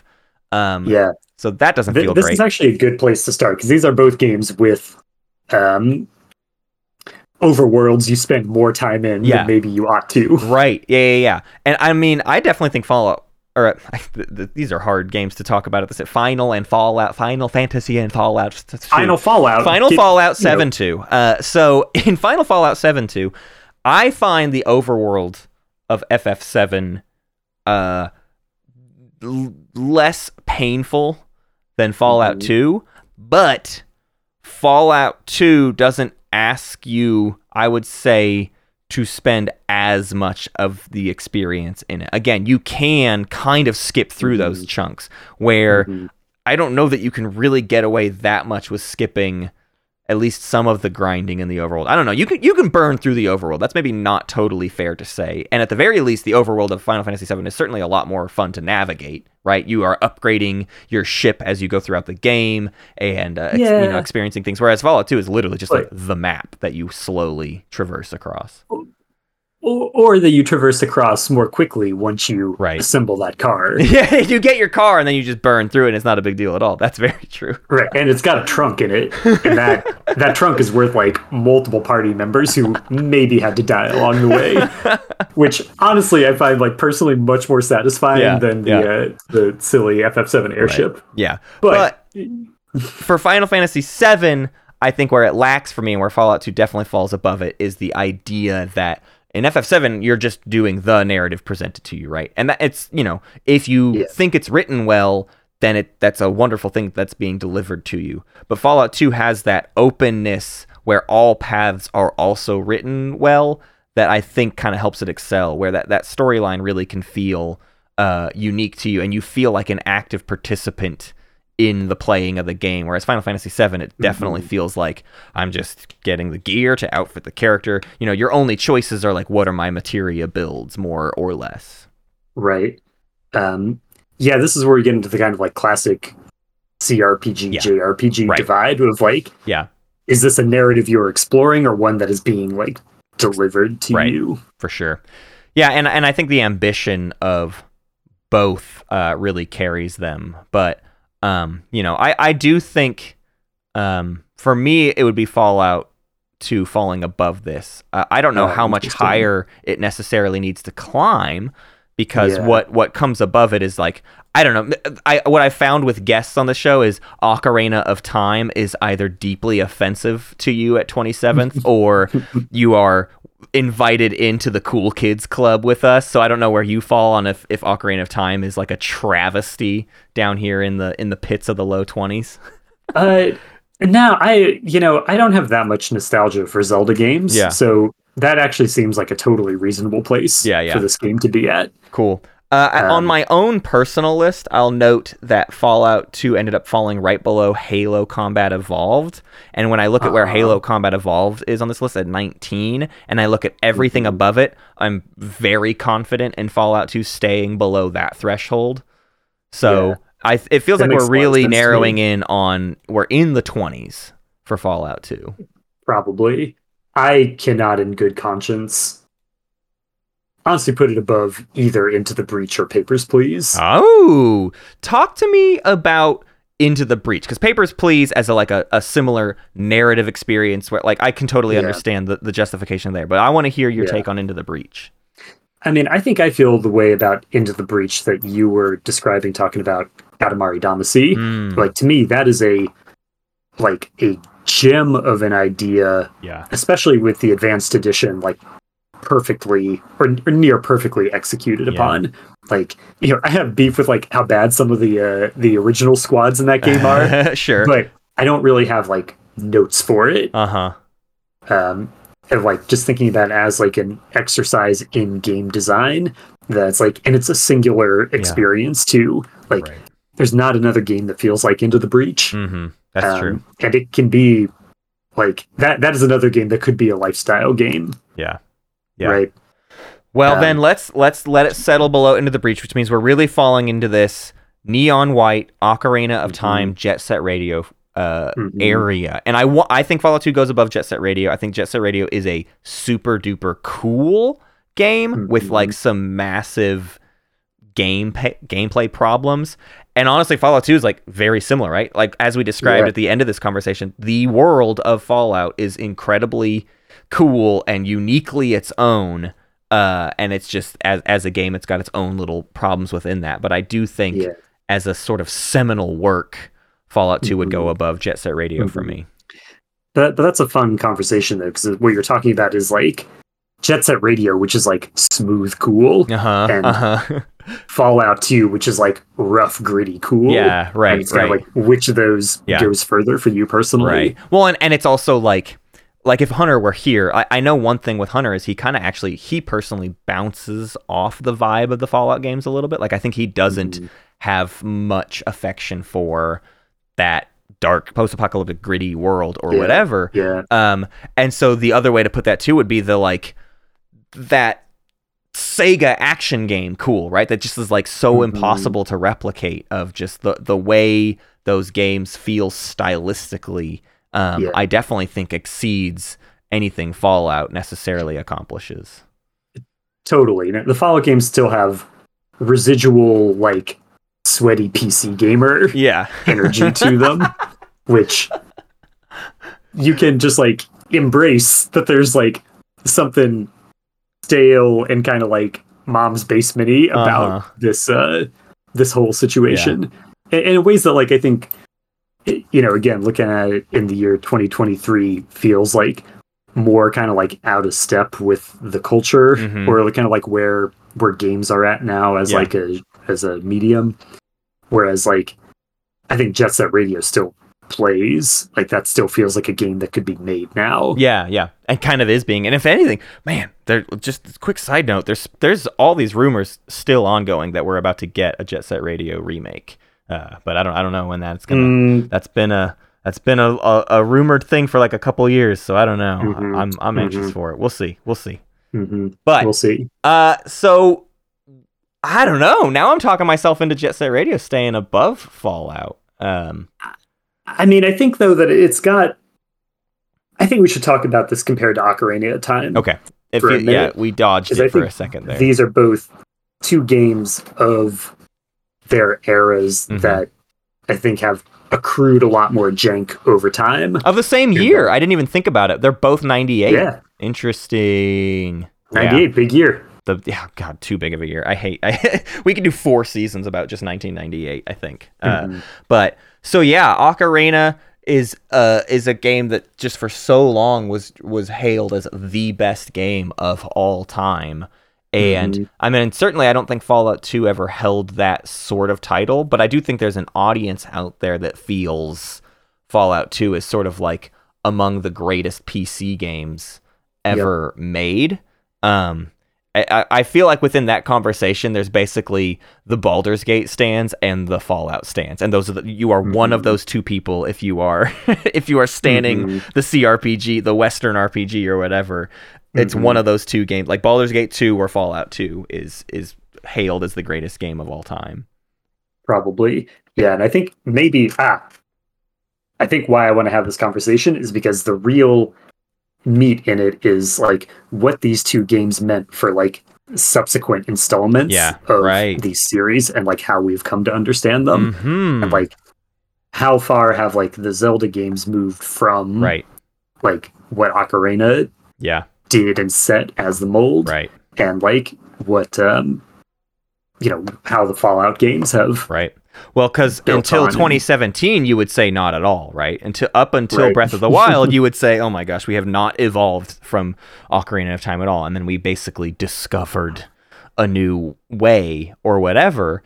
And the example of that for Fallout is like the Bethesda games are their different thing, and then I guess at this current juncture, the ending point is Fallout 76, which is not this is Mhm. we're not going to have a revered conversation about like where the series has gone in that direction and even most people i think sort of I think you and I maybe are both defenders of Fallout 4 a little bit, but while maybe both recognizing it for its its obvious flaws that have been talked to death Yeah. by the entire internet or whatever. Yeah, but but I, you know, I we we didn't get into this in our chat, but like I ran into a lot of bug issues playing Fallout 2 this time around Oh yeah, that. I strangely did not run into replaying Fallout 1 recently. That's funny. And I I will go on record saying I think in the year 2023 the two most playable Fallout games Yeah. are Fallout 1 and Fallout 4. Yeah.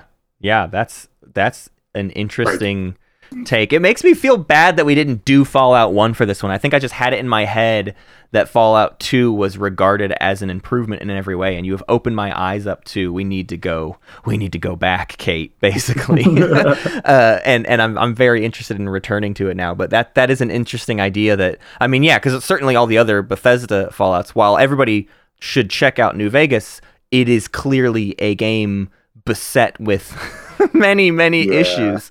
Uh, we tried to do it for this show and failed because Hu- Hunter's computer exploded when he tried to play it basically. Mhm. Mhm. But yeah, Fallout 4 I think generally works and Fallout 1 it sounds like is is a game. I played uh, Fallout 2 on my Steam Deck and it was running okay. So I wonder if Uh-huh. it's like the more if it's a if it's one of those classic problems of old game runs bad on new stuff kind of situation. Yeah, I mean, it, it could be. So with Ocarina of Time, I am feeling a sense that maybe we put cart before the horse in me wanting to just like trash Ocarina of some more where I think there are people that believe Fallout 2 is still like this pinnacle of achievement, but that some of that is steeped in not having gone back to it to feel its place in the series overall. And and our conversation has Mhm. definitely steered me to it's not like Fallout 2 was perfecting the Fallout formula, even stylistically or anything. And so to hold it in quite that high of a regard is uh doing is giving it too many favors, right? Is like is is uh whereas Ocarina of Time, I think you can still look at it and understand what it meant for the 3D, you know, action game or Yeah, whatever. absolutely. No, I think um, I think we got to look at this thing clear eyed and just say like, there's some good stuff in here, like Yeah. stuff that like ways that it has like shaped uh, subsequent Fallout games. Yeah. Um, and say that like, I would probably re- rather replay Ocarina of Time right now Mm-hmm. Yeah. do another Fallout 2 run. Right, because it's my first time playing it, I want to keep doing Fallout 2, but once I'm done with that, I yeah, I don't know how soon I'm coming back to it necessarily. Whereas Mhm. Ocarina, even though the last time I played it, I said it would be the last time I'll ever play Ocarina in my life because I've but the the the subtext to that is I've played Ocarina like 9 times in my life. So it's it's fine, you know what I mean? Yeah. It doesn't need any more bandwidth in my life and it and it earned its place in all of those replays or or whatever. So I'm Yeah. happy with Fallout 2 to fall below it. It makes me want to even put Fallout 2 below Jet Set Radio just to like just to make my buddy Hunter proud of us, I think. I think, yeah, I, I think for some reason having it between Ocarina and FF7 feels Uh-huh. right. yeah. And I also, I, I've not revisited Jet Set Radio in a long time. It's cooler. that always it's funny how there's an indefinable quality to the coolness of Jet Set Radio that like Yeah. it just gets like so many passes because of just how truly cool it is and chooses to be and and Mhm. like it's because I mean similar to what we're saying of like nobody else can do what Fallout does. Nobody else like has ever even at, like barely attempted to do what Jet Set Radio did stylistically and and in Yeah. in, in its factors. So yeah, I kind of like Fallout 2 being our new number 29. It does make for some awkward future conversations of these two big RPGs being right next to each other, but I'm fine with it because it is Western RPG and JRPG. They're not that similar, which means I do think at some point we'll be able to sandwich some things in between. I think it makes a new challenge of finding the stuff that fits between Fallout 2 and Final Fantasy 7 on this list. Uh, I'm very curious to hear what eventually will like be the wedge between those two entries. 'Cause I, I like the way they look next to each other. Yeah, yeah. That feels like we're putting the past where it belongs. like not a not in a, a disrespectful tier Right. of the list, you know. It's really funny that it's there's just this little section of this list that's like the mainstays of 1997 and 98 mm-hmm. belong right there around the 30s, the the low 20s, mm-hmm. high 30s or whatever. Well, beautiful. We've done it. Fallout 2 is number 29, the 29th game of all time. Justin, thank you so much for for an extensive I didn't I didn't think we could go this hard, but this was a, a wonderfully vast topic uh, and just thank you so much for for talking Fallout 2 with me. Yeah, man. So so glad we finally got to do it. Absolutely. Uh, we of course want to have you back anytime, but also you you have a new wonderful child. Uh, so we'll we'll take you when we can get you. Uh, our big goal is to of course always just send out our new seasons to our sort of list of hopeful guests, and you will you'll definitely receive the list of next season's stuff to try to get in on whatever you want. But don't feel beholden to uh, if it doesn't have to always be narrative choice RPG uh, stuff that you are somewhat known for. Uh, if you if you just want to play like an arcade game, you know that's chill too. So uh, we're gonna get you all to install Mech Warrior Three next time around. um, no, I take it all back. I take it all back. Justin, we only play RPGs with you, and and that's it. I, I fear what else you are capable of. Back in your little box, nerd.